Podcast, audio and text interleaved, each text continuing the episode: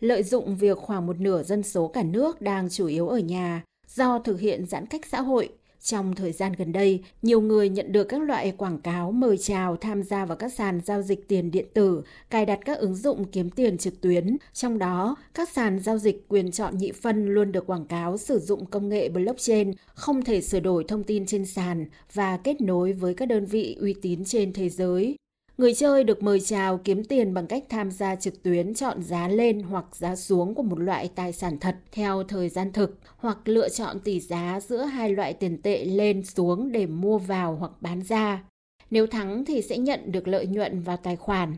Tùy theo quy định của mỗi sàn thì lợi nhuận đó có thể là tiền điện tử, đô la Mỹ hay tiền đồng Việt Nam. Tuy nhiên, nhiều chuyên gia cảnh báo đây thực chất là một hình thức đánh bạc trực tuyến không được pháp luật nước ta bảo vệ như phân tích của ông Trần Việt Vĩnh, Tổng Giám đốc công ty FinCredit. Bản chất nó là mô hình đánh bạc online. Và trong cái mô hình đó thì cái sàn này nó không phải là cái hệ thống mà kết nối với cả các công ty uy tín ở trên thị trường thế giới, mà đây là nó là các cái sàn được lập bởi các đội nhóm ở Việt Nam và bị chi phối bởi các đội nhóm đó. Các đội nhóm đấy có thể can thiệp vào cái việc là tạo ra kết quả cho khách hàng thắng hoặc thua bất cứ lúc nào. Sau họ sẽ cho thua cho trái tài khoản, đấy là quyền trong tay của họ các sàn như vậy họ sẽ dùng các cái hệ thống là tập trung chứ không phải là họ dùng công nghệ blockchain. Họ dùng các thuật ngữ về công nghệ blockchain là để quảng cáo chứ thực tế họ không phải là những hệ thống mà sử dụng chạy trên công nghệ blockchain. Lợi dụng sự mù mờ về công nghệ của người chơi, các sàn giao dịch này có thể đem đến lợi nhuận ảo cho họ,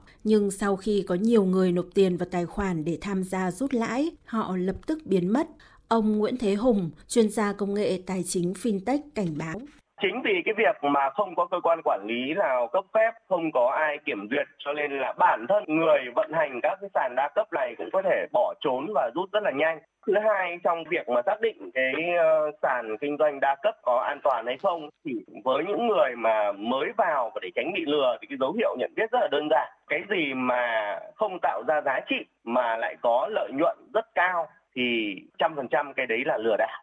để thuyết phục lôi kéo người chơi, các sàn đăng tải trên mạng xã hội các nhân vật giàu có nhờ tiền điện tử có giá trị quy đổi ra tiền thật ngày càng cao và loại tiền đó được nhiều quốc gia chấp nhận. Chiều thức khác là giới thiệu về các chuyên gia đọc lệnh, đại tỷ tiền nến, thợ đục sàn, theo cách người thật việc thật, nên người chơi ngày càng tin tưởng vào cơ hội đổi đời. Sau đó là chiêu thức mời chào theo mô hình đa cấp, cứ người chơi trước mời được thêm người chơi sau tham gia thì được chia hoa hồng. Ông Hoàng Viết Tiến, cố vấn cao cấp tập đoàn Insider cho biết. Trên thị trường thì đang xuất hiện rất nhiều cái mô hình lừa đảo. Thứ nhất, cái kẻ lừa đảo là có thể trả lợi nhuận cực cao, vài trăm phần trăm hoặc vài chục phần trăm. Không phải là chỉ một năm mà là một tháng, thậm chí trả lợi nhuận hàng tuần thì tiếp theo ấy là à, các mô hình à, ủy thác cho các dự án này ủy thác cho các chuyên gia này. Ví dụ ta không biết về tiền ảo thế nhưng mà họ nói là không biết về tiền ảo thì hãy ủy thác cho nhà đầu tư này nhà đầu tư kia. Các chuyên gia đấy là đang đầu tư bách phát bách trúng là không bao giờ lỗ thứ ba thì chủ sàn có thể là vẫn trả tiền như cam kết nhưng mà cái tiền được trả cho các cái nhà đầu tư bao giờ cũng nhỏ hơn tổng số tiền mà trên sàn của họ. Thì nên nó tạo một tiền tin nhất định cho nhà đầu tư. Còn hình thức thứ tư là lừa đảo bằng cách hứa hẹn trả cái lãi suất cao ấy nhưng mà họ lại không trả bằng tiền mặt trả lại chính bằng tiền ảo. Xong các nhà đầu tư muốn rút tiền ra ấy, thì lại phải đóng thêm một cái số tiền hoặc đóng thêm một cái phí chuyển đổi. Tức là tiền của mình bị chiếm đoạt nhưng thậm chí là phải đóng thêm phí cho người bị chiếm đoạt nữa.